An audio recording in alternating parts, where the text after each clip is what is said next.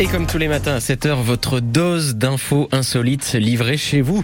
À l'heure du petit déjeuner, c'est à part ça dans l'actu. Et on parle d'aventure aujourd'hui, Emeline Ferry. Bah oui, parce que je sais pas pour vous, hein, c'est peut-être le retour du soleil, l'approche des vacances ou l'envie de changer d'air.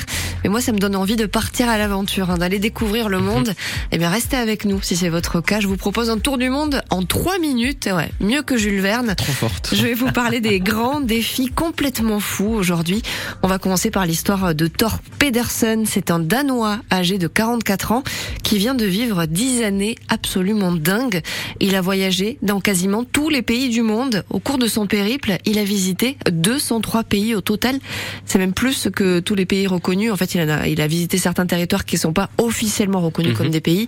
Le plus fou dans cette histoire, c'est même pas ça, c'est que Thor Pedersen, il a fait tout ce voyage sans jamais prendre l'avion, pas une seule fois. C'était l'objectif qu'il s'était fixé.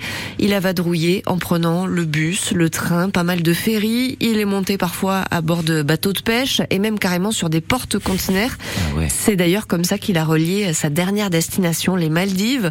Et pour ajouter encore un peu plus à l'exploit, Thor Pedersen, il a fait tout ça avec seulement vingt dollars sur lui par jour. Jour. Incroyable. Incroyable, on lui dit chapeau. On salue également l'exploit qui est en train de réaliser un autre aventurier, un berrichon cette fois-ci, Rémi Camus. Vous le connaissez peut-être, hein, c'est pas la première fois qu'on parle de lui sur notre antenne. Euh, Rémi Camus, c'est un natif de Saint-Doulchard et il a pas froid aux yeux. Il a déjà traversé l'Australie en courant, il a descendu le Mekong en nageant, ce fleuve d'Asie. Il a, il y a deux ans, il a descendu la Loire sur un petit radeau. Il a aussi nagé le long du littoral français. Et en ce moment, Rémi Camus, il est en pleine mer Méditerranée. Il a autre chose à faire que nous écouter ce matin, je pense. Mais on lui envoie tout plein d'ondes positives et plein de soutien parce qu'il est en train de relier la Corse et le continent à la nage. Ah ouais. Ouais, il est parti mercredi dernier depuis Calvi et depuis, il nage, il nage, il nage. Vous pouvez d'ailleurs suivre son périple sur sa page Facebook. Il lui reste quelques dizaines de kilomètres avant d'arriver, hein. C'est, c'est imminent.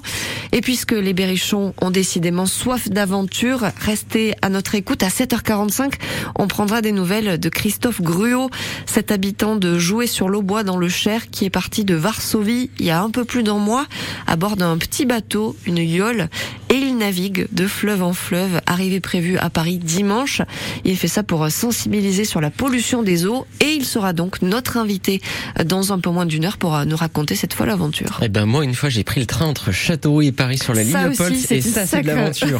C'est une sacrée aventure. Est-ce que vous voulez que je vous raconte le week-end dernier au départ de la gare Montparnasse avec plus de six heures de retard pour certains T G V? Ah, c'est, hein c'est folklorique. D'accord. Ah oui, mais oui, on a des choses à vous raconter. On est de sacrés aventuriers, nous aussi, à France Bleu.